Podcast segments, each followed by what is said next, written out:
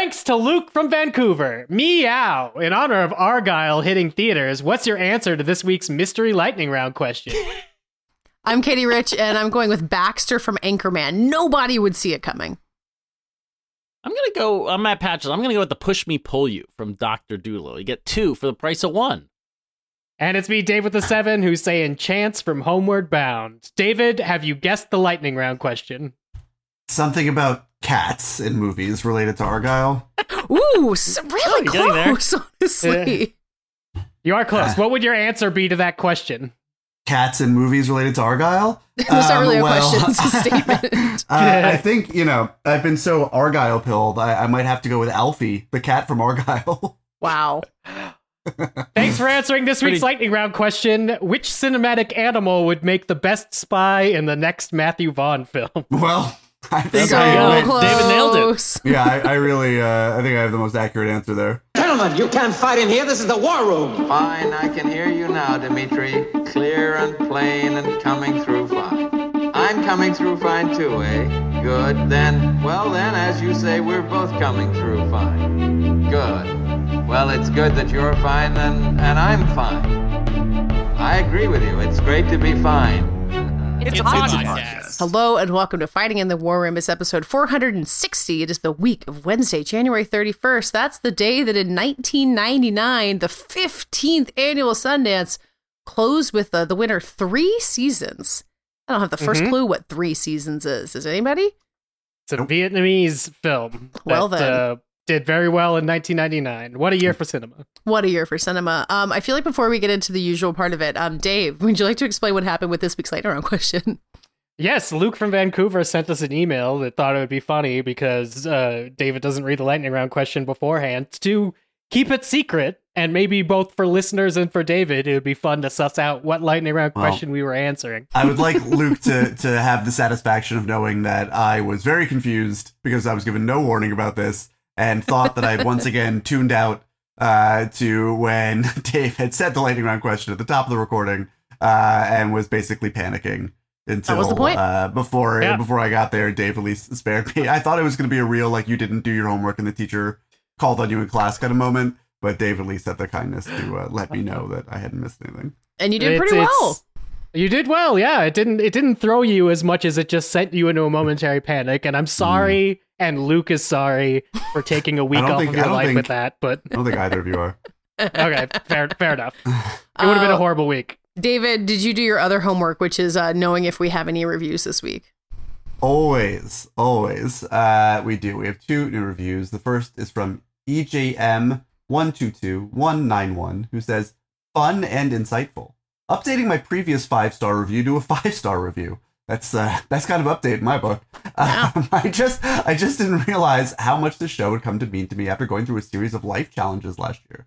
Always interesting conversations that could sometimes be contentious, but always respectful. Some of the best laughs I've had recently haven't been from movies, but from the fighting in the war room group bantering. Oh. I'm going to selfishly use this space to hopefully have a question answered on the pod. I just watched Scorsese's The Last Waltz. It rules. I'm a huge fan of Stop Making Sense as well. I trust y'all's taste, so any additional music doc recs that are in that vein. I feel like modern music docs are so aggressive in their presentation. As much as I like it, the Eras Tour sort of comes to mind. There's a calmness and frankly craft that is far more apparent in the Scorsese and Demme films. Truly thank you all. I have a huge backlog of podcasts, unfortunately, but this is one that I always stay up to date on. David, I feel like I know what you're Yeah. going to recommend. Well, you guys go first. Uh, I was going to say on the Demme track, he made his last movie, I think, was a Justin Timberlake concert doc. And I realized that the uh, Justin Timberlake's place in pop culture is really not what it was uh, when this movie came out in We've discussed that. 2015 Look or whatever. back at a previous podcast. Have we really? No. Are you joking? We oh, did Ju- this. Justin Timberlake or this movie? Timberlake. Oh yeah, yeah. No, I remember that. I just couldn't remember if we had talked about this movie. It's uh, like Justin Timberlake and the Tennessee Kids. I thought it was pretty good. I mean, as a basic white person, I guess I still like Justin Timberlake, so your mileage may vary, but I thought it was pretty good. Give yourself a little credit. I Not beg- basic. okay, uh, slightly uh, above basic person. uh, person. Um, so yeah, if you like, so, I mean, no, not if you like something makes sense. If you are intrigued enough by Justin Timberlake doc to give it a shot, it's worth it. What did What did you think Uh, I was going to say? Yeah, what was David? Miss Gibbs? Americana. Oh, Uh, sure. that's not a concert film. it is not. a no, concert I film. guess you're right. It's not Um, really. there is actually very little concert footage. That's just in that. hagiography. But there are. I mean, there are a lot of other movies that came to mind about musicians or bands that I think are right on the periphery of being considered a concert doc. Like if you want a very opposite experience from either Stop Making Sense or The Last Waltz, which it doesn't sound like this person does. Uh, I the Radiohead documentary Meeting People is Easy is a great like what it's really like to be a musician in a skyrocketing band on tour. Who directed Uh, Slice of Life. that? Uh, Guy G. Guy G. Okay. G E. Mick G's uh, brother. Mick, yes, of course. Um, and uh, what are some other ones that comes to mind? I mean, American Utopia, on uh, obviously, which I assume this person has seen if they're a big Stop Making Sense fan, and if not, they should.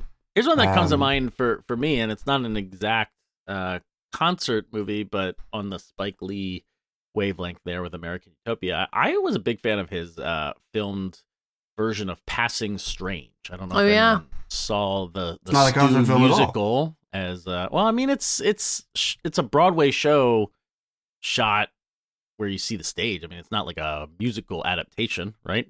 It's a concert Mhm. of the musical shot by Spike Lee. I feel like there's something to that. There's this is more on the wavelength of a concert movie than a like the Hairspray movie or something like that. But um, I love that musical. I Yeah. love those songs, and it was really cool to see Spike Lee kind of like shoot the hell out of it. I feel like I should say would shout out- Homecoming, yeah. uh, Beyonce's Homecoming before someone yells at us. That's obviously a great one. I didn't. s- I did not see this film yet. Have you? Have you actually seen Homecoming? Are you saying that? Netflix, I think. Yeah, Oh Homecoming's wait, great. Homecoming. No wait. Oh, I'm. Th- I'm sorry. Oh, I'm thinking of the Renaissance, which I have not seen. Thinking of Renaissance. I've not seen Renaissance.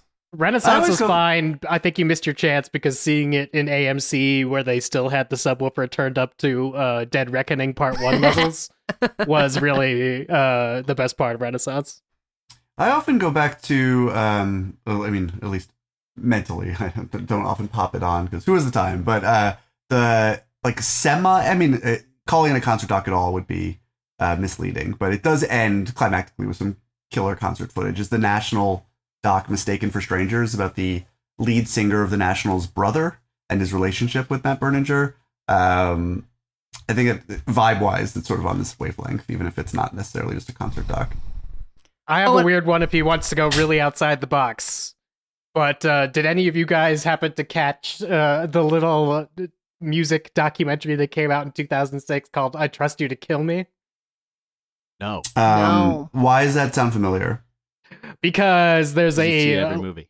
There's a little band in the UK called Rocco DeLuca and the Burden, which you will never hear about except for this movie, because Kiefer Sutherland decided he was going to manage their tour in 2006, That in 2005. That sounds incredible, actually. He wanted to be And a so- manager? Why? I mean, because this is also. Um, I mean, why is Michael Shannon an REM cover band right now? Well, All of the- these the- things, famous people like doing things. Yeah, the reason um, this one is probably still available somewhere is there is one point where Kiefer Sutherland's drinking on the tour, and he randomly in the uh, lobby of a hotel room just full on dive tackles a Christmas tree, and that footage is in "I Trust You to Kill Me." That's really opening the can of worms that, of Kiefer Sutherland's drinking history, which I feel like is scattered That's- documentation across the internet. Feel free to look that up. But I'm not. Yes. Uh, yeah, you're you're scratching at something. All there. right. Okay, Um, wait, can I throw one more trouble, thing? Can I throw one more next thing? one more thing. Uh, if you're staying on the Scorsese beat, Rolling Thunder Revue, the Bob Dylan doc that he released the same year as The Irishman, I, it's it's fun. It's not really a concert doc either. It's got concert footage, but then it's got a bunch of sections that are entirely made up, including Sharon Stone talking about sleeping with Bob Dylan. Um, and uh, they never tell you that they're made up, and it's fun. So Did you watch all of those movies for your screen I draft? sure appearance, did. I watched all of the Scorsese movies for my Screen promote. Drafts appearance. Yep. Yeah, you should listen to me on Screen Drafts talking we about we every don't know Scorsese that movie. Sharon Stone didn't sleep with Bob Dylan. I'm I mean, saying. that's true. I mean, I put nothing past Sharon Stone. I mean, why? Why not? She lived a life. Um, and we also have "Blue Sky is Doomed," says Mac J. I came to this podcast, like many others, through some combination of blank check and finding Ehrlich's year-end montages on Kottke.org. I love the host's old friend group vibe, combined with the knowledge and insight you get from getting a bunch of people who do media commentary for a living together. In a different era, I would have loved to follow everybody on Twitter, but I've abandoned that husk of a site, and at the end of every episode, I sure wish I'd hear at least one host call out a Mastodon handle. Yes, I did write a whole dang review just to plug non corporate social media, but podcasts are such a great example of decentralized media. I don't understand why people don't consider that other forms of media can work that way too. Federate the world, says Mac J. I'm for that. I'm looking to see. Oh, I do still have Mastodon Threads on my federated phone. I'm looking Yeah, this soon, up. right? Katey, aren't you and I on the coffee server? I think so. I don't really know how to find I, it though. I am not going to do Mastodon. I don't know. Yeah, I, I mean, am not going to do that. It feels like plugging in sympathize with- multiple wires to the like call board or whatever. I just cannot with Mastodon. Blue Sky, I don't mind having five followers there. I, I, I sympathize with Matt's, uh, with Mac rather, with Mac's request, but the problem is that people for social media sites to become valuable and become hubs of conversation and whatnot, people actually have to want to use them. Um, and uh, I feel terrible that I'm still on Twitter, but if I want anything I share to be read by anybody or to see what anyone has to say, still uh, infinitely more helpful than Blue Sky. Which do you get traffic from Letterboxd on your reviews? I would imagine there's an overlap there. No, there is not. A, inside there is baseball. not have. There has not ever been, and may never be, a social media platform that actually drives traffic Yeah, no, no. reliably to websites. This seems to be the Um, big misconception with the audience Yeah. that, that we have that people think there's like such thing as clickbait in this era. Yeah, no. There's, really no, click- uh, there's no clicking. Facebook let's did it once. be real. Once I upon a cannot tell you how many people I have met who have said that you know I. Uh, well, it's not always love, but some iteration of uh, I love your reviews on Letterboxd, as if they don't even get to the part where I link to As if you work for Letterboxd. for my job. um, on uh, on IndieWire, and uh, so that's just an indication as to how little click through there is anywhere. But uh, Letterboxd, I certainly feel like people who care about movies are seeing what I have to say, you know, more reliably than they would on any other social media platform. So that's something. Um, David loves Elon Musk. That's what he's saying. love my favorite part, my favorite guy, one of my guys. Gotta stay really. on X. um, never done Are you anything gonna go never X will. Pro or are you gonna do Tweet Deck? but for X? Are you gonna subscribe? I I was a Twitter blue subscriber before the Elon Musk takeover, and uh, That's because I wanted the ability. oh, Well, I wanted the ability to edit tweets. It seemed for two ninety nine a month, given uh, how, how much I'm on that platform, it seemed like uh, it was worthwhile. you to admit this. And then when Elon Musk bought it and completely changed what it mean to be verified and how the whole platform worked, I stopped paying him money, uh, and that is where I stand now.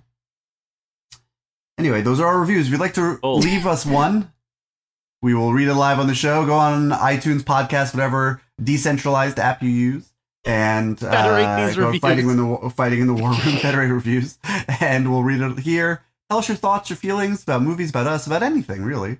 Um, or you can email us.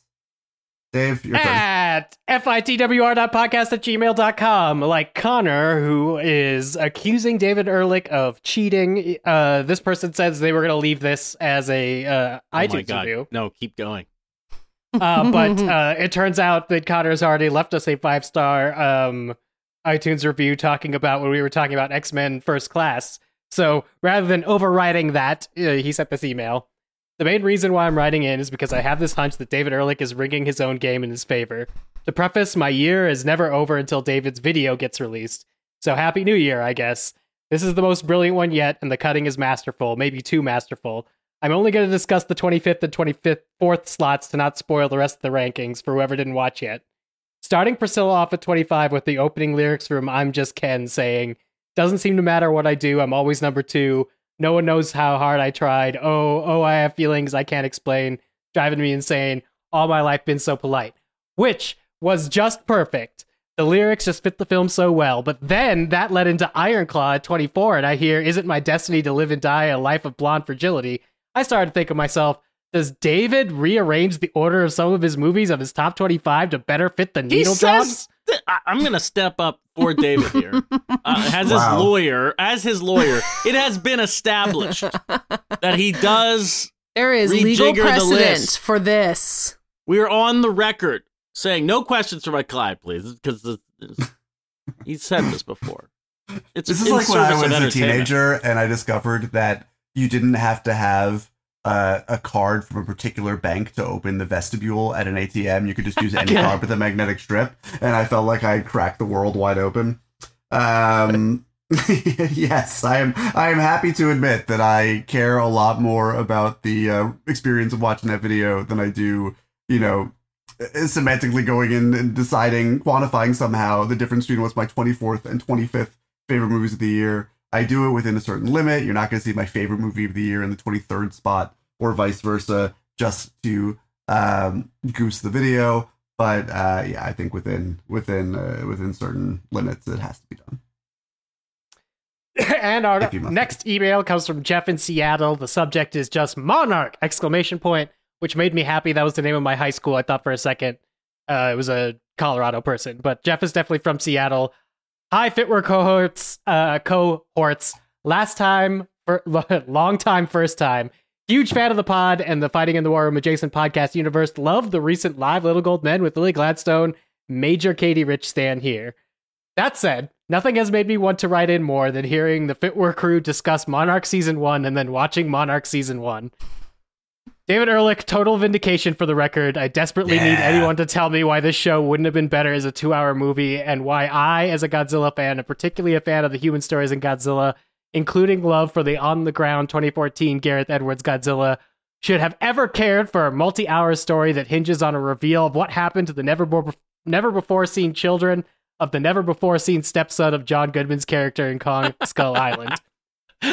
I feel insane for having watched eight hours of this show and need someone to explain to me why the show featuring some of the worst hacking scenes since CSI wow. Miami circa 2014 should be justified with another year of wasting old Kurt Russell's remaining time on film.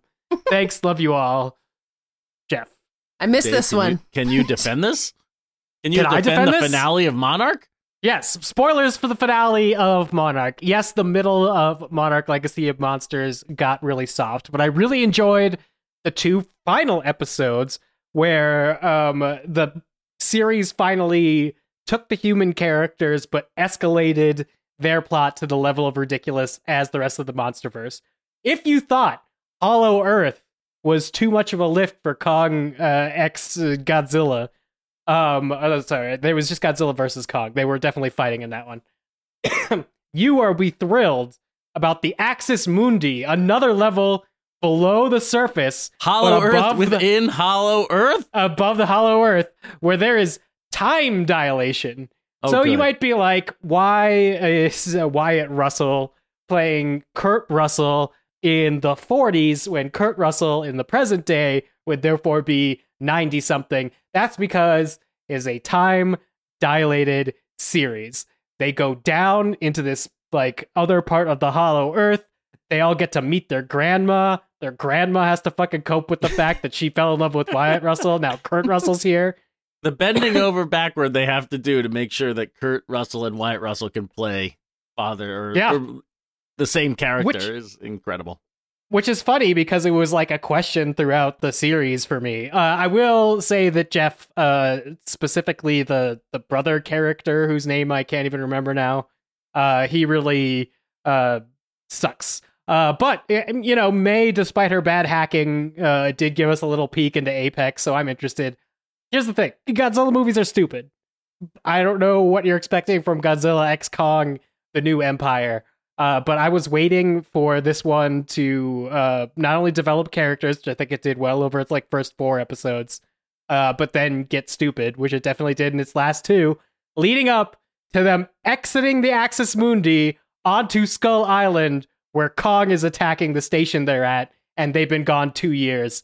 Of course, I want to see a season two. I've also heard that the uh, uh, not Matt Fraction, but the other executive producer of the show would like to adapt Hedorah, the smog monster, which is one of my favorite Godzilla movies for just how weird and stupid it is.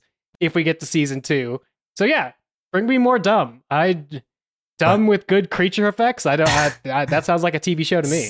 Speaking of Apple TV giving season twos to things, I, oh, I yeah. was under the impression yes. that Hijack, which we all enjoyed okay, and yeah. discussed over the summer, was uh, a limited series, You'd if think. you will. Uh, you yeah. would think, unless you know we we finally have met another wonder. character who has John McClane levels of bad luck uh, in terms of uh, where Maybe he he's ends up, or in this reliving the case, how he same gets there. day over and over or something. I mean, I would have to think that Hijack season two. We're talking about Hijack, which was surprisingly got renewed for a season got- two. Yeah, renewed. Um, is then maybe he's on a train this time, or This is my pitch. My. My But- pitch is that the mob who is pulling off the. I mean, I don't want to spoil the hijack season one too much, but like, there's some people who could take revenge against Idris Elba's character Sure. on this show. They could hijack Right. So you're saying another. season season two, an- he is the target rather than yes, they will uh, yeah, hijack. they will hijack a vehicle that character. because he is on it this time. Right, right, right, I. I would imagine, unless they go full speed to cruise control.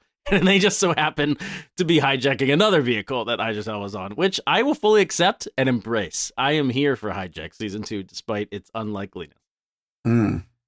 Uh, I am you're not. You're, you're I dubious. know. I, dubious. I oh, okay. listen in the over the height of summer. I was just sweltering on my couch, needing something desperately to look forward to at the end of long days. I was so happy for those episodes of Hijack. So I will. um, I do wonder which kill list uh, cast member will be on this ep- uh, on this season. I feel like Michael Smiley, big candidate. I feel like this is a, a subtle through line for us big fans here. do feel like I need to add a coda to last week's episode while we're talking about TV. That Katey, winner. who was already somewhat traitor pilled, has been thoroughly traitor pilled over the past. Oh past. yeah. I didn't know if I was going to get a chance to talk about it. I watched all of UK Traitors. Dave, did you Oh go my any God. further with UK Traitors?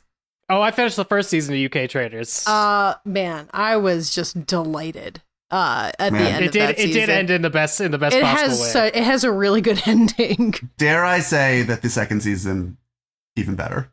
Wow. I mean, the beauty of the ending of the first season is it like surprises you, and then like you think you know the show, and there are certain people you're like, well, that idiot's never gonna make it to the finals, and then you're surprised. I'm not gonna. I don't want to spoil it for anybody, but I texted David about it a lot. I remind you, remind listeners, I have a broken ankle, and therefore have an excuse to sit around a lot. Listen, that no is excuse, why. no excuse necessary. All traitors at any time is good traitors. No Uh, guilty pleasure whatsoever. I but I am two, so season the, two like, of si- UK is still not available in this country. You, you have to use a VPN, but I promise you, it is worth the wait. the sincere idiots of the UK season one, who I love so much, toggling between them and the like cold-eyed psychos of American season two, where they like all have like ten strategies laid out in front of them, was so jarring. But I'm very excited to get to like back to Parvati and Dan and people who like who still are kind of idiots, but in a different way. It's such a great show. I, I need to interject here and note something. You know why this podcast is great? We haven't even started the show yet. no, that's true. This is Yeah, the we're the we're the only This film the podcast preamble. that rambles at length before. That's that's our what some would say our You competitive know, advantage. no one else has ever done it. Mhm. Back in my day, people used to yell at Mark Maron for 45 seconds worth of bullshit at the top of his podcast, and look at you us. think our, It is do you think our, our letter No. segment is the Mark Maron intro to WTF? I mean, is it it's- I that don't know. bad? Here's here's the important thing about the letter segment. Write in if you feel this way. you have so much power in this segment. If you review us on the Apple iTunes Store That's right. podcast app in mm. the US, we will read it. If you email us at fitwr.podcast at gmail.com, we will read it. If you don't do either of those things, we will fill this space with things you hate even more. I've gotten two GLs since we last talked about Star Wars Galaxy of Heroes. Oh, God, it's That's been a just an minute. example. Have I It's a talked about falling off Marvel Snap? I'm falling. I mean, I'm, I'm pretty falling sad. on Marvel Snap even deeper. I'm falling. I'm falling off. How are Okay, really? They're- okay, they're oh, we're- breaking okay, news. okay, we're okay, just okay, talking about I'm sorry, Marvel I'm Snap. sorry. Check it up. We're We actually have gonna an talk agenda. about- yeah, yeah, We have we need an to- agenda. We need to keep that for threats. Uh, there's obviously lots of Marvel Snap there. Uh, let's get on with the show.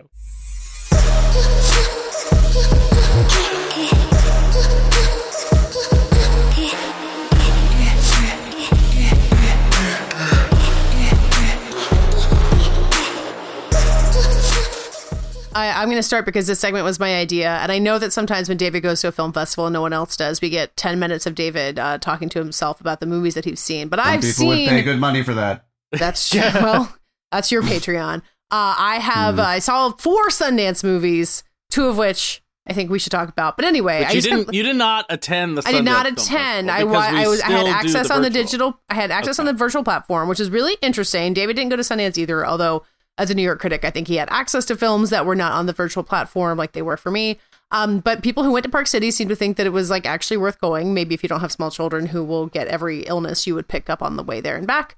Um, But David, your piece for IndieWire was kind of making the case that like Sundance was sort of more back this year, even though nobody paid twenty million dollars for a fair play. Uh, where'd you land on that?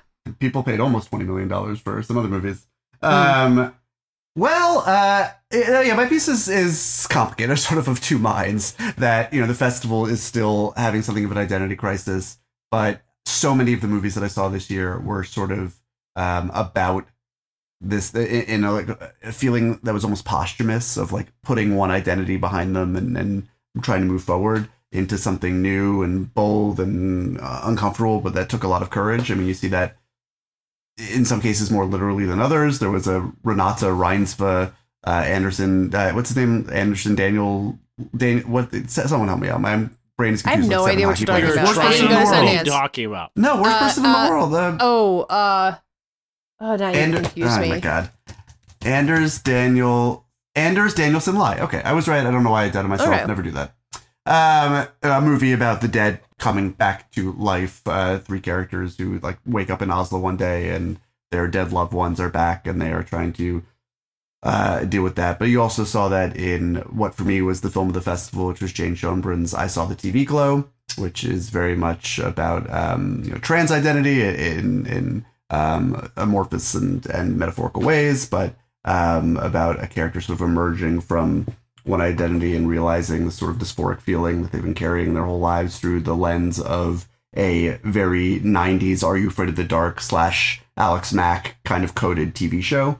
Um, and I love that. That's absolutely going to be one of the best films of the year. A24 is putting it out. Uh, and is that going to be a movie that people are going to go? I know A24 has it, but like, are like, are people going to see this movie? Because Jane Schoenbrun's last Sundance movie was pretty niche. I couldn't tell how niche this one was.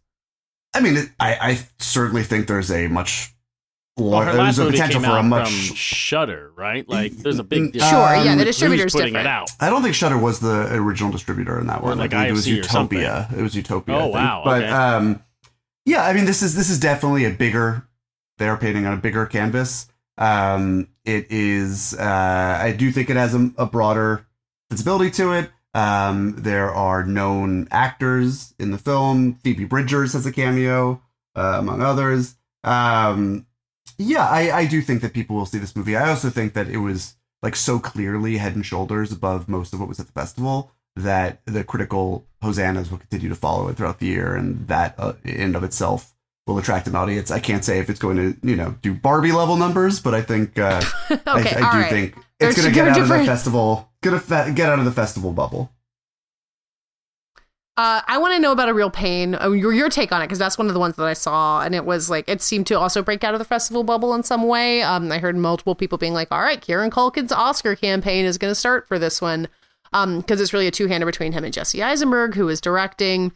Searchlight picked it up. It kind of was one of the big acquisitions from the festival, and I watched it at home on the platform and found it like very Sundancey, but kind of in the good version of very Sundancey, where it's like small and focused and like has a like pretty limited scope, but gets at a lot and doesn't kind of um, it, its reach doesn't hang on, reach doesn't out reach its grasp. What's the metaphor for that? Reach Uh, doesn't exceed its grasp. There you go. Um, so I liked I liked it a good bit, and I wondered what your read on that one was. I'm more or less on the same page with you. I wish that its reach had been a little bit further.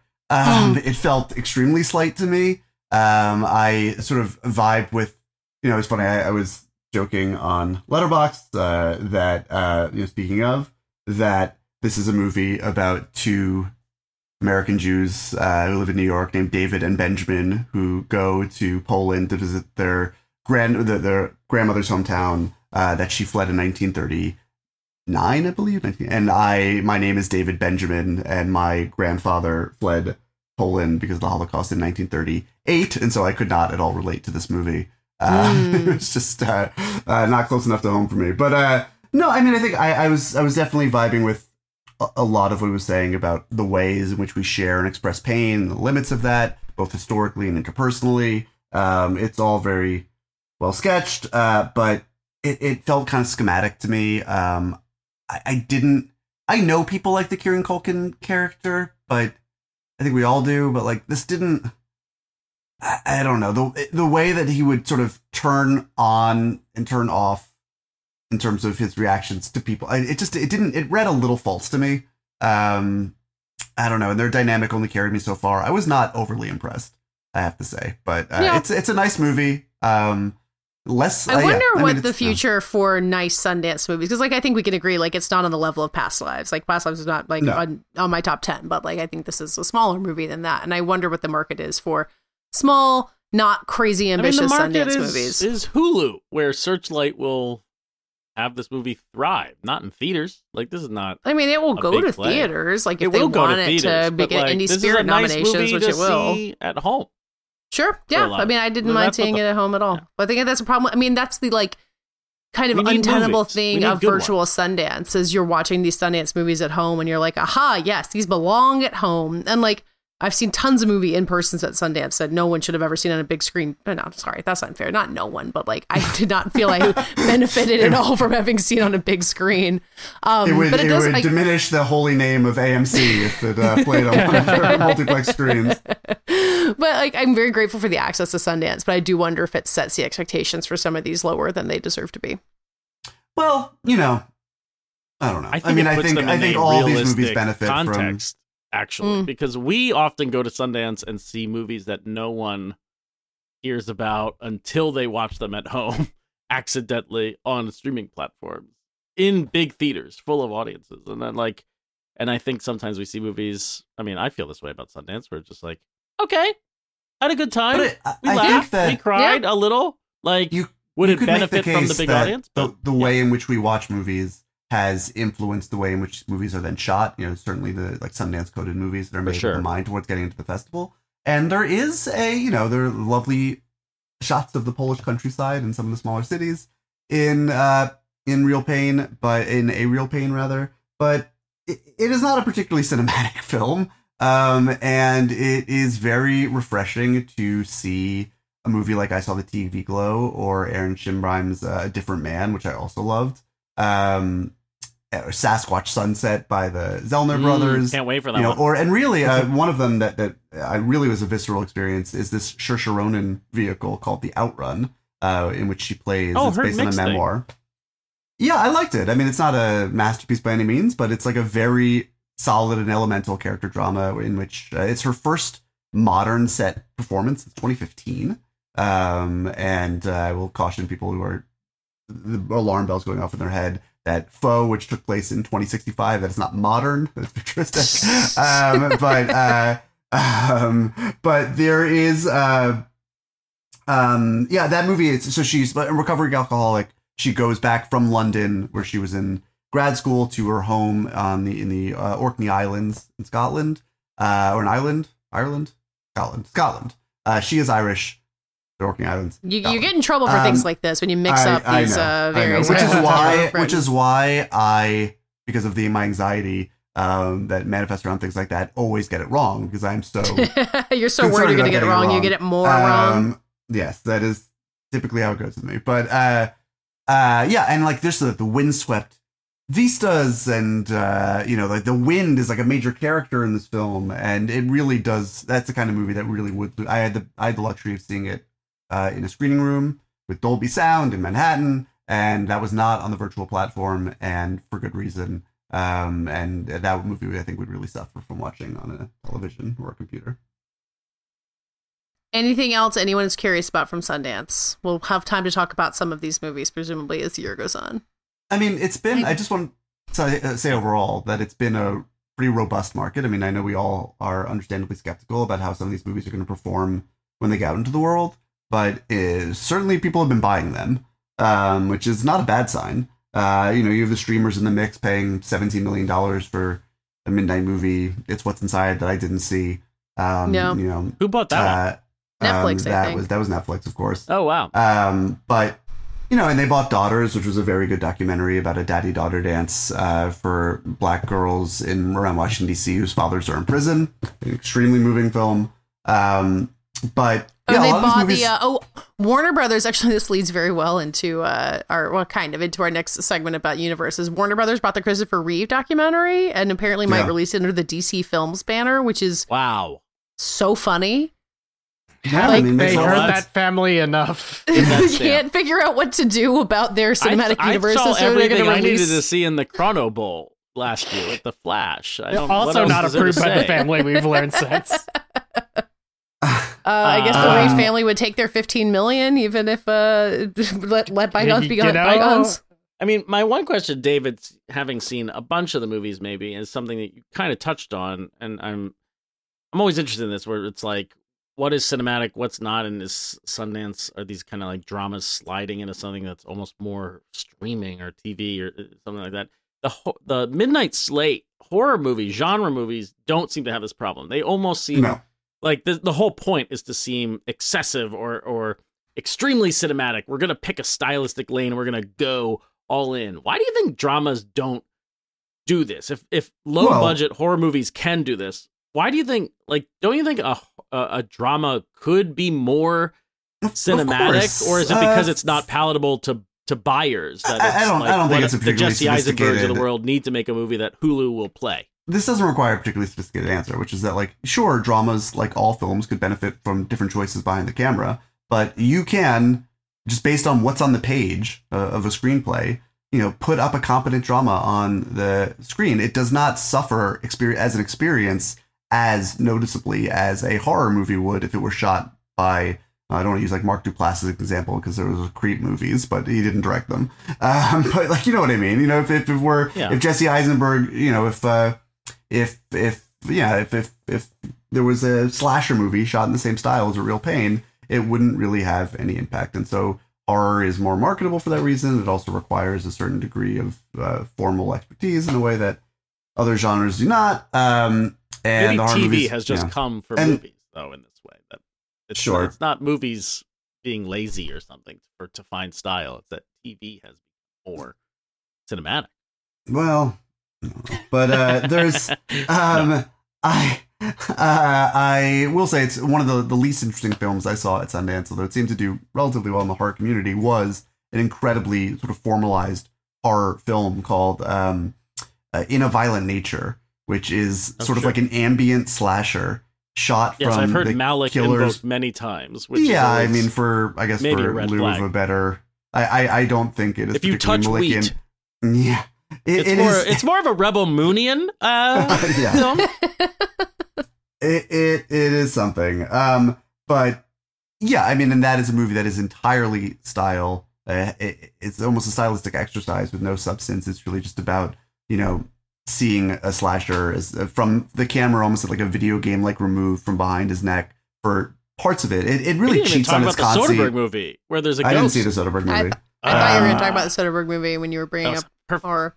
Teeing it up. No, I mean, I've had I seen Presence, which is a ghost POV movie. Um, I'm sure I would have talked about it I'm instead glad of we In a will Violent all see that together. Uh, but Yeah, um, Ghost POV. Yeah, I love that. but uh, and apparently he is playing the ghost himself, which is like him with the camera running around after his Lucy Liu and the rest I of the cast in the house. Uh, but um, yeah, I mean, In a Violent Nature is like it, just a case study and it patches on what you're talking about, where it is just like all all slasher movie formalism um, and nowhere to go.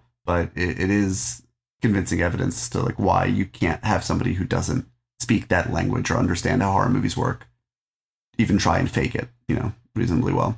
Um, but there's certainly the direct the, the guy who made that is, certainly knows what he's doing, and I would look forward to anything he made next, uh, provided it had a little bit more going on under the hood. Sundance, it happened again. It did. It happened. We did it. we let this happen again.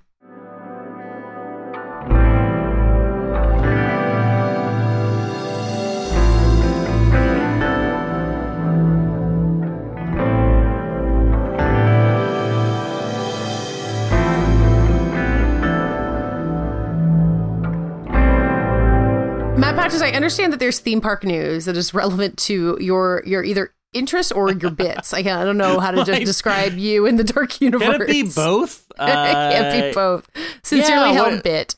if if if listeners are not up on theme park news, and I hope for them their own lives in in the amount of time we have here on this planet that they are not. But uh, this week, Universal Studios. This has been kind of announced like two years ago, but they finally came out and said they're building a huge, huge park in Orlando. It is called Epic Universe.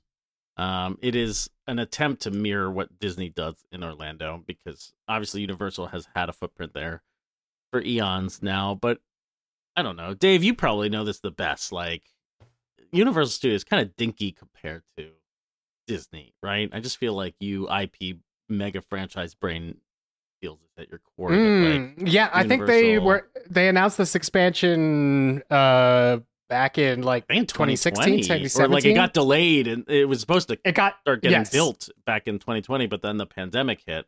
And, uh, but this is this is them shooting across the bow at Disney, and like we're gonna have a huge park, and not only that, it's gonna have all your favorite IP there.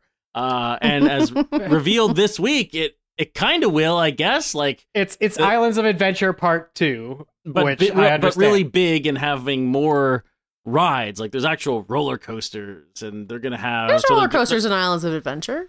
Sure. Yes. Well, I'm comparing it more to Disney, Oh, which I oh. don't. I don't think of Oh, yes. Disney as like a coaster park. Now they have Tron, and now they have a few Correct. other things, but they're not really a, like a theme park. They're not like Six Flags. That's not why you go to Disney World. Sure. Is my understanding. Haven't been there in uh 25 years. Also dreading eventually having to take my kids out of obligation. We should Mhm. maybe sidebar about that at some point. and Mhm. talk Yeah, about let's our- team up. That that Yeah, uh, you cloud. didn't make the Star Wars hotel, so you're gonna have to no, go and on I- your you own. know what? I want to stay in a place with windows when I go on this vacation. So Ridiculous. I'm glad we missed that. Ridiculous. Um. Anyway, speaking of hotels that are on the property, Epic Universe has one of these. It's a very strange idea for a park. I think people will go to this out of obligation. But what do you get in this weird Epic Universe? You get the Super Nintendo World, which is, already exists in Hollywood and Japan, and now you'll get a big version that you can run around like Mario, and it made a billion dollars. So this is now a property with Illumination and Universal. This, they're all in, I would imagine. Like don't do you think we'll get multiple Mario movies and and spin-offs now like Yeah, are you kidding? Donkey Kong Yeah, movie what? I don't know Yeah. I'm not sure they're Nintendo's very precious about this stuff so I'm not They are haven't even announced Super Mario 2 No, I I mean, mean- have I told you that my kids keep? I told them that there was going to be a Zelda movie, and now they're like, "So when's it coming out?" I'm like, "Guys, when you're in middle school, like, just yeah, you yeah. cannot fathom how long it's going to take." That's, you'll that's be smart. your kids will be like horned when the Zelda movie comes out that's the Jesus sick Oh, part why? Why you gotta do that to They- Katey? that- that- I, that- I just want to the- be realistic um, the uh the the bonus sick. of the Nintendo world is that it's never gonna be movies based. So like the one Sure. in the that's the one in the there's a million uh, games you don't need to be current- movie based Right, right. Right. So the yeah, Princess Peach will be there. Mario Kart, you can Yoshi, blah blah blah. Okay, and then they have Well, I another mean, the, bigger. the, the, the Donkey Kong roller coaster is actually going to be incredibly cool, uh, which is something that they're the, also doing that in Japan. That will be rad. Um, Yes. and and maybe in Hollywood. Uh, and they're gonna have a new Harry Potter land, and it's gonna be big. and, Like I thought, the weirdest part about this announcement was it's they're building like the Ministry of Magic, where like the true fascism awfulness of the Harry Potter world takes place. Sure, build this like austere black. like horrible place that exists in uh, the Harry Potter world and have Cirque du Soleil shows. Great. They're doing a How to Train Your Dragon world. They're making a live action How to Train Your Dragon. Are we all aware of this? That this is Mhm. happening? That Universal is now in on the Disney plot to remake. Are we gonna get a live action Minions movie? Do you think that's gonna happen? I think No. that will There's- happen. there's in no ten years. first. There's no live way. action Gru. Can we The cast that? uncanny valley is calling and says no. Who no. will play Gru? I mean, uh, that Who grew? a mixed a mixed media one like what they did with Sp- what Paramount did with SpongeBob. I think is definitely in in the Mm. cards, but I don't know what a live action Minions is. Like, do you have do you make them look more you realistic? probably do you go the Disney them. route? Where you're I like, oh, now I- their skin one needs wants to to have see that. Anyway, we're getting that was a long road away from. There's already a Minion Land at the original Hollywood or the Universal Studios, so we don't have to worry about that at Epic Universe. We get the How to Train Your Dragon verse, and then the the two wrinkles of this that made me laugh are we're getting um, a park called Celestial Park. It's about astronomy. That is my big takeaway. You go through portals, I guess, and get to this park, and there's like a big astronomy themed for some reason. Maybe there's a movie. Maybe this is the Kids Tom like Cruise. Doug Liman. Is this the D- Tom Cruise NASA movie where he goes to real space? Can the Um, IP it- just be space? Like It's kids I like think space. the IT is space. Yeah, They're, I think that's great. Universal will own space. In I mean, Space 2024. Mountain's been around for 50 years, and people like that. So here's the big one: Dark Universe, The Bit, hmm the failed franchise that included The Mummy. Speaking of Tom Cruise, kind of included Dracula Untold. I don't know if I showed you guys this. The podcast will not be able to see this. I now own a gigantic Dracula Untold cup. Oh, Someone look at bought me that. off Wow. eBay. It is it is enormous. it is uh my brand is real. That was I part of the Dark of- Universe? Not technically folded in after the fact. After it had already collapsed. Because The We Mummy just- was the only Dark Universe movie actually made, right? Well, that I think people wanted there to be more than one, so we decided Dracula Untold as part of the Dra- Dark Universe. we to be less or of a you, wait, you or We Universal as Studios? Uni- Universal, Universal decided, uh, af- yes, afterwards that it was part of the Dark Universe already. The point here is years after Dark Universe collapsed, that there was no looking back. The Epic Universe Park will now include a section called Dark Universe. There is a Wow. new logo. Dark Universe is back. It has been revived. It is alive. The fans have triumphed. Uh, I don't know. They think that Universal Monsters is still a thing that they are ready to promote at Universal. I'm here to tell you that that Frankenstein's monster is there. Dracula will be present. The werewolf will be there in a spinning roller coaster, whatever that means. yes, Wolfman. Um, Maybe my most important takeaway is that there's a new character called Dr. Victoria Frankenstein. I'm not sure where she factors into the Dark Universe. I'm just glad that it's not all men at Dark Universe anymore. It Because is Victoria high is time we get some girl bosses in the Dark undead. Universe. Yes. um, I'm not sure where I'm going with this whole segment, but uh, I'm really glad to see that Dark Universe is alive. Would you- is Would you like to hear how Victoria Frankenstein fa- factors Please. into the Dark this will be a reveal for me. Yeah, So there's it a story takes- to this park. From my Yes. Uh, it takes place post canon to all of the uh, Dark Universe monsters you know and love, which of course also means Victor Frankenstein not alive, depending on which Universal movies you decide to use for your Frankenstein movie. So Victoria Frankenstein has uh, gathered the Universal monsters to run experiments on them and try to make a more perfect person. And that will be the dark ride in uh, Dark Universe. You will enter, you will, this like Victorian looking castle, you will climb up the stairs to the load zone, and it's going to be a dark ride, uh, but is also on the Harry Potter and the Forbidden Journey arm ride system, which is why we know because they patented it, and it's very obvious that it's like steampunky, and you're sitting in coffins, and it's like this is the Dark Universe uh, ride. So I guess the Do only you think is, is going to the Dark Universe Patch's greatest fantasy in life? Do you think like like mine is being on the UK Traitors, uh, and Patches is, is going through the wardrobe, you know, Narnia style. I to just the want to Dark sit in the theater again and see that amazing logo appear Mm. one more time, so we can all hoot and holler. Uh, does do the monsters have? I mean, this is my last question on this inane segment, which is like Universal's trying to cash in on Universal monsters. Does it even matter? Like, is Dark Universe a thing, or have they essentially built Dracula Park, which has instant appeal? No matter Instant appeal to Dracula. Universal- yeah, It's- all the it's the same- Draculas will show up. it's the same reason as Disney doing like select live action uh remakes is you build a park around an IP and this IP because of when Universal started making monster movies will be public domain very very soon but not the versions that appear in the park. That's you get a new IP stamp. So they're like effectively extending Hmm. whatever the dark universe Frankenstein design is for uh, over another 100 years at least. Uh, so I always thought that this was the reason they keep trying so hard, and the reason why they keep trying Dark Universe is all of those characters are going to become Bela public domain at some point. lives on as an as an amusement park ride. That is, I, w- that is the I. I would love that. He, I mean, he would will. not like it, but I, I'm going to love it. Patches, I will definitely go to Dark Universe with Let's you. go you all kidding? together. Yeah. Live show at Epic At Universe, Epic Park, Dark Universe, Live from Celestial Gardens. I'm just imagining like Fighting in the ta- war. Oh, I forgot to say. Taking taking Asa to the Dark Universe universe and trying to explain to him what all the things are and why he should be excited and like see the waves of awe and uh, skepticism flood over his face.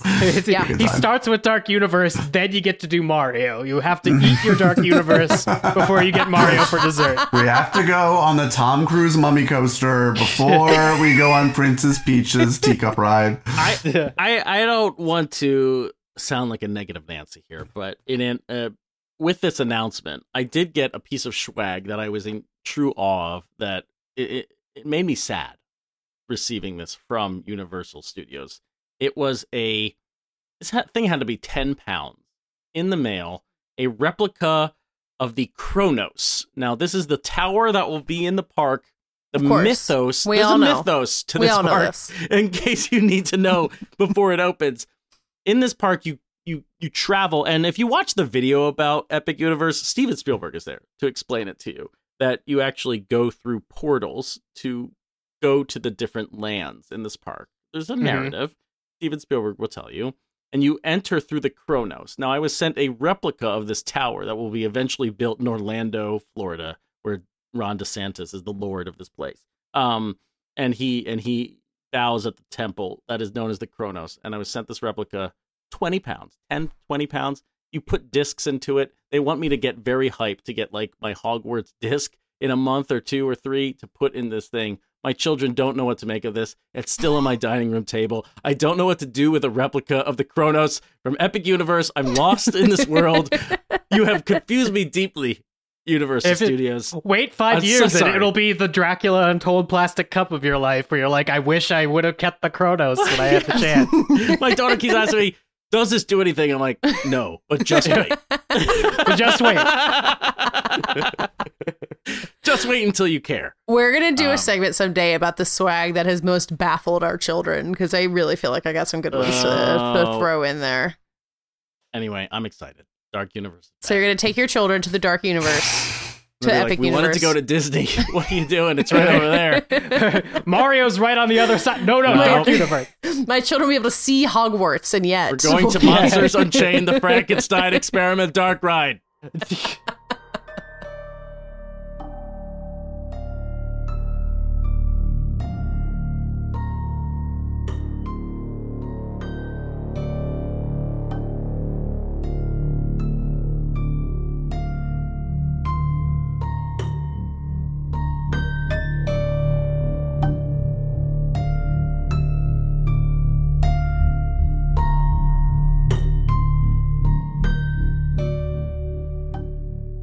This week we all watched a film on Netflix. It is by director J.A. Bayona, who I the last movie I saw was Jurassic World: Fallen Kingdom that he directed, which had some fine grace notes despite uh, being kind of a mess of a film. But this time he's taking on a completely different subject matter. It is the Uruguayan Air Force Flight 571. Whether you know it from the 1993 survival movie Alive, where they asked what if this true story happened to white people, or from one of the many books. Is that true? Uh, I don't actually know enough about they they were Ethan inspired Hawke by is this. in it, right? No, I know that, but like were they were inspired by this and just decided, eh, we'll make a fake I- one.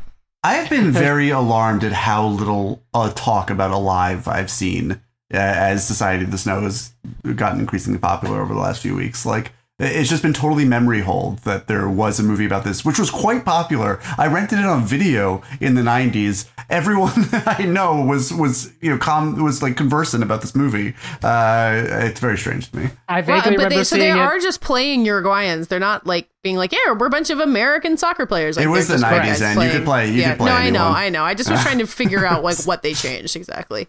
Sorry, I thought more people would have known of Alive and got my joke that uh, finally it's been told with uh, actual Spanish speaking people in the cast. Um, but I, I- the most I remember about Alive uh, is one uh, comparing the eating of people to Holy Communion, which Society of the Snow uh, dodges, I think, to its benefit, and to the Simpsons joke where alive is on in the background and you hear on the movie at least we're all alive. Pass me another hunk of co-pilot.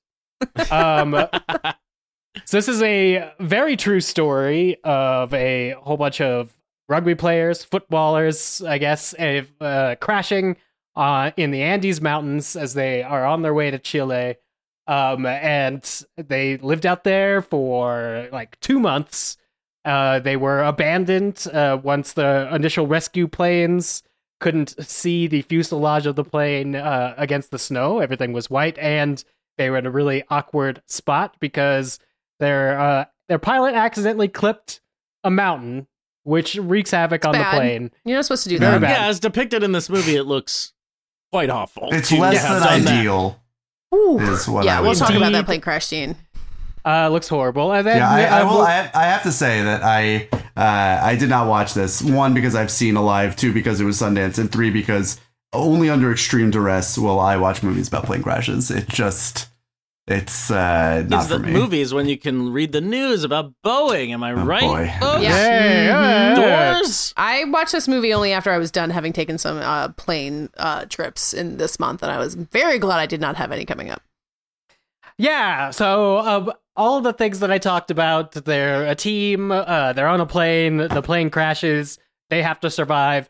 That's like the first 20 minutes of this uh, two and a half hour movie. Uh, the rest is the tale of that survival, and it's not like we're bouncing back and forth between society and the, the guys, or I'm sorry, the people that eventually are wintered down just to the guys. But we are with them all the way as it sort of takes uh, beat by beat um, a look at some of the very real obstacles they overcame. Uh, uh, not the least of which is turning to eating their dead. Um, uh, yeah, I A mean, very cold look, movie. Eating your dead, horrible. Getting Yes. piled on by avalanches, horrible. I gotta say though, they were there for 72 days, and according to this movie, they spent a lot of time chit chatting, and I just could not imagine talking and making small talk this To the much. same There's just so much talking, uh, sitting around and just wondering how you feel, and I just. I would. I think feel you run out of incredibly awkward, silences, though. Like ever, like if you're being silent, no one's going to be like, "Oh, what's what's eating you?" Huh? Play oh, Mafia. Oh, wow. Did we not? Learn, I mean, Well, did they not invent it? they they try to play one game, which is like a rhyming game, and they're Yeah. rewarded by being buried alive by an avalanche. So that maybe rhyming no game is one of those times when you're watching a movie with subtitles. You're like, "What did they really say?" Because like the, the subtitles rhyme, and you're like, "There's no way that the original like rhyme." It, it, it made me marvel at the work of, of They uh, they fudge also. it the same way that uh, film critic David Ehrlich does his 25 Yes. best films of the year video. But uh, just so speaking of the dub, just a necessary moment of silence for those of anyone out there cursed enough to know this information about Jeff Wells uh, watching this movie in the English language dub that it defaults to on Netflix and insisting that Oh, mine Yeah. did not default to an Yeah. English language. But insisting insisting that uh, he watched the English language version of the film where everyone was actually speaking English and not a dub. Um, Oh, and refusing to back down from that position. I mean, this is inside baseball of a loathsome character and not worth the time it takes to discuss, but just really has been has been warming my heart over the last couple of weeks. Every time I need a laugh, I just think about Yeah. that. Makes me Here's happy. the thing to ma- here's the thing to maybe kick us off on the overalls. Yeah. Um, uh, fantastic cinematography. Eight mountains level of how the fuck did they haul a camera up Did there and you get watch? that shot? There is a whole 30 minute documentary on Netflix. I'll give Netflix some credit. Look, the DVD era is over. Special features seem dead. They are not. All of this EPK stuff and like they're producing full documentaries. Disney Plus have been doing this too for their shows. Yeah. there there is like a full documentary on the making of this film on Netflix alongside it, which I happened to watch as well because I was right with you, Dave. How did they do this? How did they go out and film what looks like an entire movie set in the Andes in the middle of snowy time? Also, why don't Um, they do directors' commentaries, actors' commentaries? Just throw them up on Netflix as an alternate easy. audio track. Because I mean, you can watch the a whole Barbie, nother the Barbie one's pretty solid yeah, I on mean, Max. no, but as long as you are still watching Netflix, they are happy. Uh, so I, I gotta let you get that in, Dave. There's a Barbie commentary on Max. I don't. yeah, you think can watch. Oh. I think you can watch the Greta Gerwig That's commentary on Max. mm, Uh, glad yeah, someone is doesn't let you do uh, picking up what I'm But- putting down. Dave, do you know how? Did you read at all about how they were shooting the film? Or I did not. I saw that they had this extra material, uh, but after uh, 144 minutes of this movie, I was ready to like, "I'm think about something else. movie." Uh, Uh, yeah, but I'm, I'm curious if you I'll, I'll get it. to. I'll, I'll I'll talk a little about that. I mean, it's not terribly uh surprising, but after we dig in a little critically here, uh, could talk about that. But Got yeah, there's a it. So doc- my my overall thought is, I get to the end of this movie, I can very clearly see the motions of the movie and how this one differs from something like Alive, in just really focusing on the teamwork aspect. but Mhm. there's something missing from this movie to allow it to hit at the level what it is. and I think what it really is is it's just there's too many characters and it really does its best to give honor to both the living and the dead as best that it can. And too much shit happens to those characters. So as we're going through all these things, um like I know eventually how it ends in real life because like Apollo 13, you there's a real life and no spoilers because it happened. Uh, so I know what we're sort of building to, but then when it happens, I feel like I've been pulled in so many different directions, and each one of those directions is genuinely tragic. Uh, every one of these characters has a very tragic story to tell, or a very um, like realistic and therefore tragic view on their prospects uh, and or eating people. I, I was just inundated with too much. But this is uh, yeah. I, was cold. I was sad, and by the end, I'm just like, whoa, Very I'm glad that's over. Not necessarily where I think the movie wanted me to land. it's an interesting line or like a threshold to cross dramatically that you can almost be too faithful you can almost care too much about each individual that when you try and do something that's skewing more toward documentary toward truth that you don't make enough choices dramatically to kind of like not entertain but grab the audience. Like everyone in any kind of tragic situation has a story has a backstory has dimension has extension of their family. Like there's going to be something to say about every type of every person who's involved with something uh, you could tell a movie about each person if you really wanted to if you do them all you've suddenly picked no lane and this movie's for me like the middle of it was really flat i was kind of joking like there's a when, lot when of the nar- chit-chat. when the narrator dies, and you're like, so what are we doing now? Uh, who's gonna spoiler. um no i actually like I, I i was kind of expecting that the amount of he talk he was talking throughout the movie and um but yeah i just i just think like by having so many characters and trying to be so faithful to what really happened that the movie doesn't try and dramatize it enough thinks that the situation is tragic enough to be Which it is. drama no But it doesn't make I mean, the situation is tragic, but it Yes. I, I agree with you completely It's that like it doesn't bring you like the, you get overwhelmed to the point where you're like, what can I grab onto? What is like the small thing that I can root for other than just like this It's no longer like everyone drama. needs to survive. Yeah. yeah Yeah, because Uh, like you get you can kind of like grab onto like individual things, but then they kind of disappear into the mass of everybody else, and they don't really dramatize everybody. You know, it's not like they're like we are going to devote ourselves to the you know what seventeen survivors, however many people. Like we're going to tell all of their stories. They don't. You can't do that in one movie. So why not narrow it down more to four or. You know, I don't think it's disrespectful to the survivors to focus your story a little bit more. I, th- I, this, David, you may have thoughts here too. That um, Jay Bayona, who made this film, now he's Spanish, He's yeah. This is this And is this film is Spain's uh, submission for international feature. right? Spain submitting Oscars. this. This is a Uruguayan story about a flight to Chile. It is Spain. And I think they f- it was the Oscars. How does that work? It was filmed in Spain to a large extent, Uh, and also some of it- in Uruguay. Well, it's all of it was about Uruguay. where the money comes from, where the films are produced. I mean, this is a common this is a common theme this year because No, you have know. you know the Taste of Things, which was not shortlisted for some inexplicable reason. Uh, it was made by Wenders is Viet- the Vietnamese Japanese, director, uh, Wim Wenders. Uh, Yeah. Right, is the director Zona of Perfect is English. Right. Um, so yeah, this is uh, it's, I a, was- it's a big mix and match this year. what I'm what I'm getting more at is Bayona as a as a filmmaker as he has emerged. I thought a lot about a film. Katey, I think you and I sat in a theater at like TIFF or something and watched The Impossible? Impossible. Yeah. Um, which was his follow up to The Orphanage, which was obviously quite revered um horror movie. And then we saw The Impossible, which seemed like a step up, and I thought there were a lot of like, Nope. No, no, it didn't. I mean, comparisons. let's let's not speak too generally about Hang on. And Let him- if let him the impossible was a step up from anything. The step It up was was a step up in the, scope. The impossible was a step up from being a victim of a tsunami. But uh, I think that's about okay. it. Step up in attention. This is why you got partially blocked by Jay Bayona on Twitter. Um, awful, awful, awful fucking white savior piece of trash movie.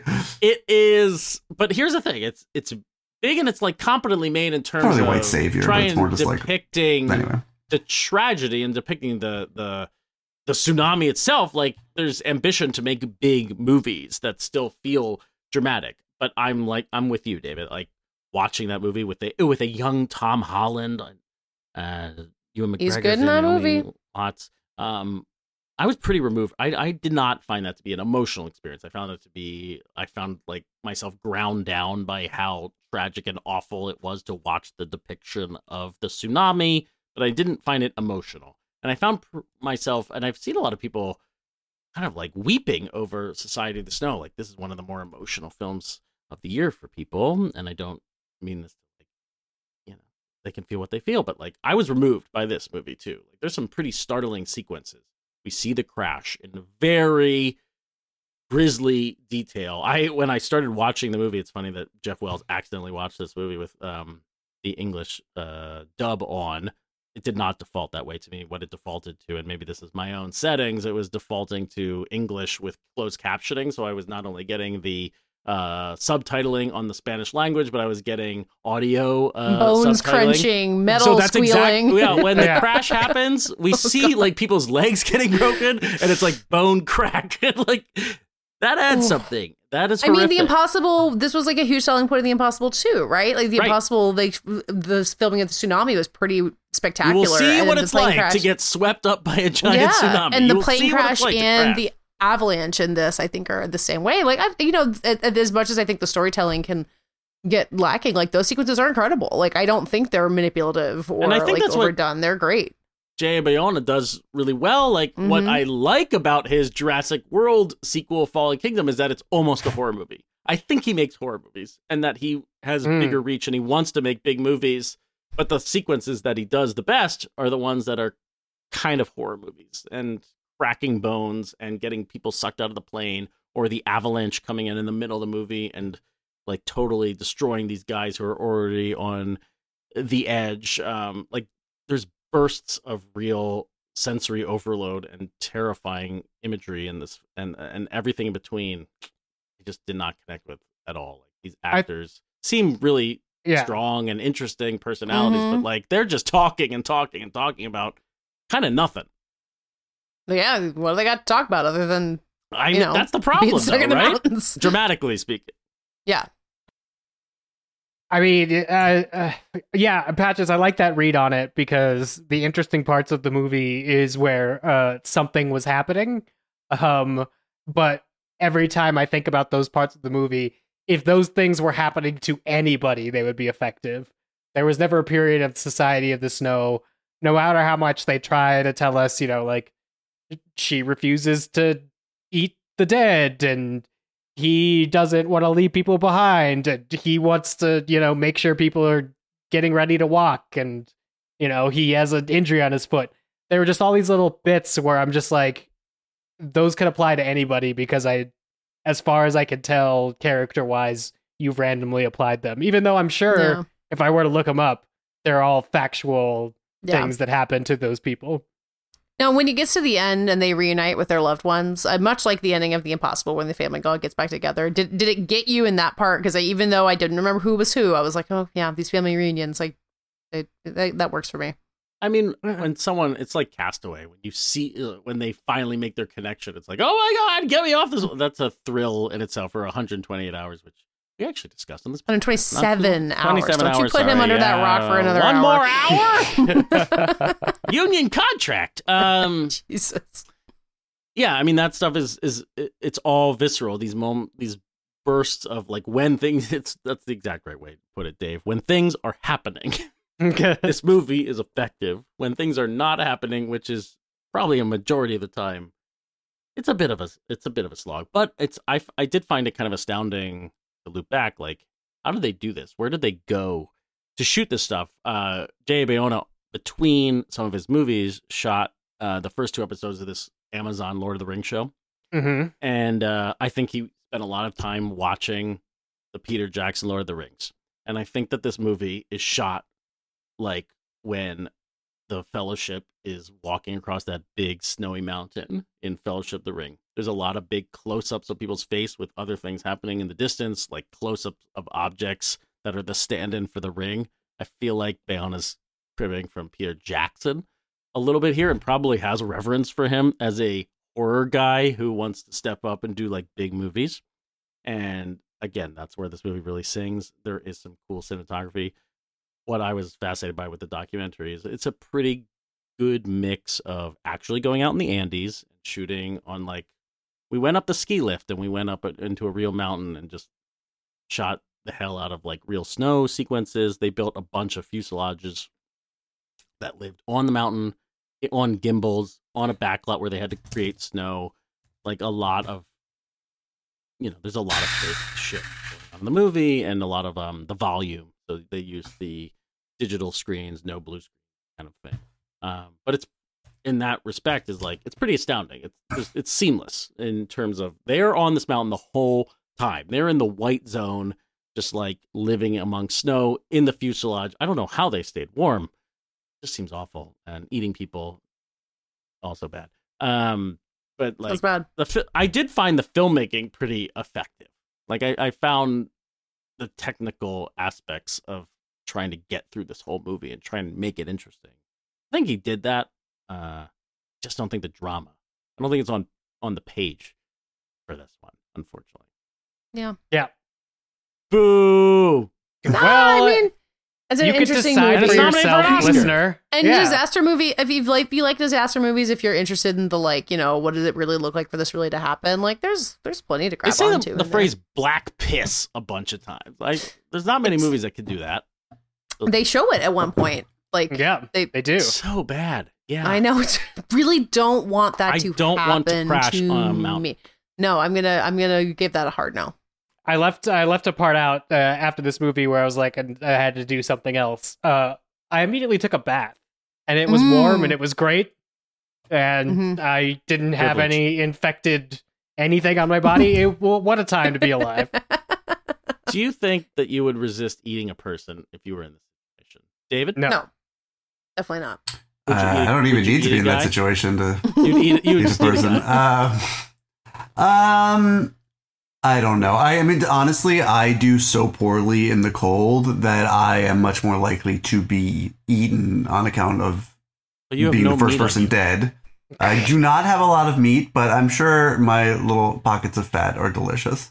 Um, I, t- I do tend to out. assume in those scenarios I would not make it long enough to have to choose to eat somebody. Like if I if we crash for. landed in a live scenario in like not even a tropical climate, just in like a, a place where it was a, a balmy seventy Temperate. degrees, yeah, I think I would have uh, as decent a chance as anybody. But crashing in the cold, I'm I'm fucked. My ears are gonna freeze off immediately, I'm gonna be begging for death.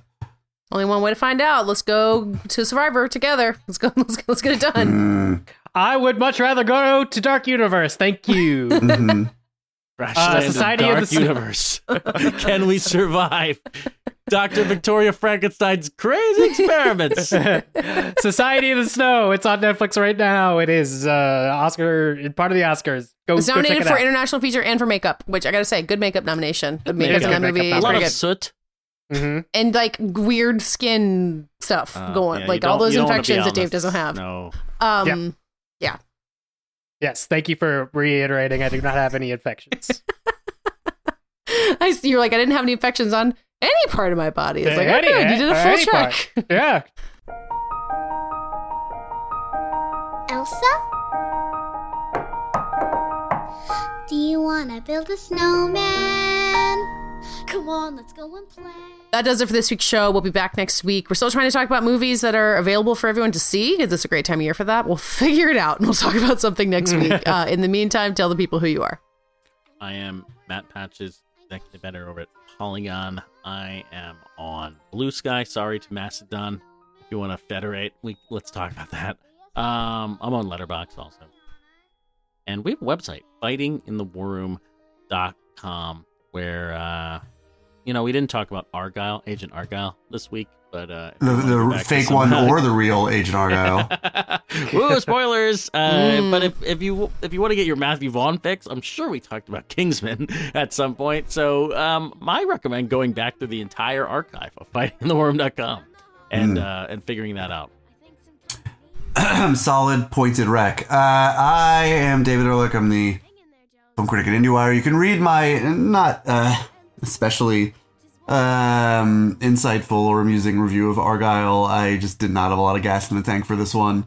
Um, a movie that I hated less than most of my colleagues and still did not especially enjoy, but it does almost reach Kingman, Kingsman levels of pop absurdism in the last 20 minutes is not worth as long it takes to get there. Uh, anyway, you can find me on Twitter at David Ehrlich, uh, not Mastodon. My deepest condolences to that listener. Um, on Letterboxd and Blue Sky and Instagram in Brooklyn. Uh, on the show, where you can write to us. We will read whatever it is that you say on the at the start of our episodes. Just go to Fighting in the War Room on your I was going to say your podcast app of choice, but no, it really only serves a purpose if you go on the Apple one. That's where we read it from. If you'd like to email us instead, you can do that at fitwr.podcast at gmail.com. I'm Dave Gonzalez. Spell my first name DA7E, which is my handle on Twitter and on Blue Sky and on mastodon.coffee. That's right, da7e.mastodon.coffee. Uh, if you would like to follow me there, maybe I'll come back around. I don't know, but that's definitely my account. Uh, yeah, please email us uh, your thoughts, anything you want uh, on the show. And if you need more me for some reason, check out the Trial by Content podcast on the Ringer Network. And if you find need more me, you can find me at Little Gold Men, where we're talking about Oscar movies still, and on Vanity Fair, where I'm going to talk to the direct uh, to the uh, makeup artist for Society of the Snow at some point. I'm excited to Oh, nice. learn about how they did all of this stuff. I think Jay Bayona will be there as well. Um, I am on Twitter more than I should be. I took it back off my phone after a brief lapse. I'm feeling good about it. Um, and on Blue Sky Summit, Katey Rich, also on Letterboxd there, where when I'm watching movies, I'm posting a lot. And when I'm not, I don't have anything to say, which is a downside of Letterboxd for me because I go through dry spells. Anyway, that's for me to work out. Um, you can find all of us on uh, Twitter and Blue Sky just for now at FITWR, where um, you can tell us more about why we should be using Mastodon, or you can answer this week's lightning round question, which was Which cinematic animal would make the best spy in the next Matthew Vaughn film? Thanks for listening, and we'll be back talking to you next week. Wanda, Wanda, I'll tell you when I'm done. Wonder what is Wanda, pooba pooba. Wonder what is Wanda, my fair lady. I'm done.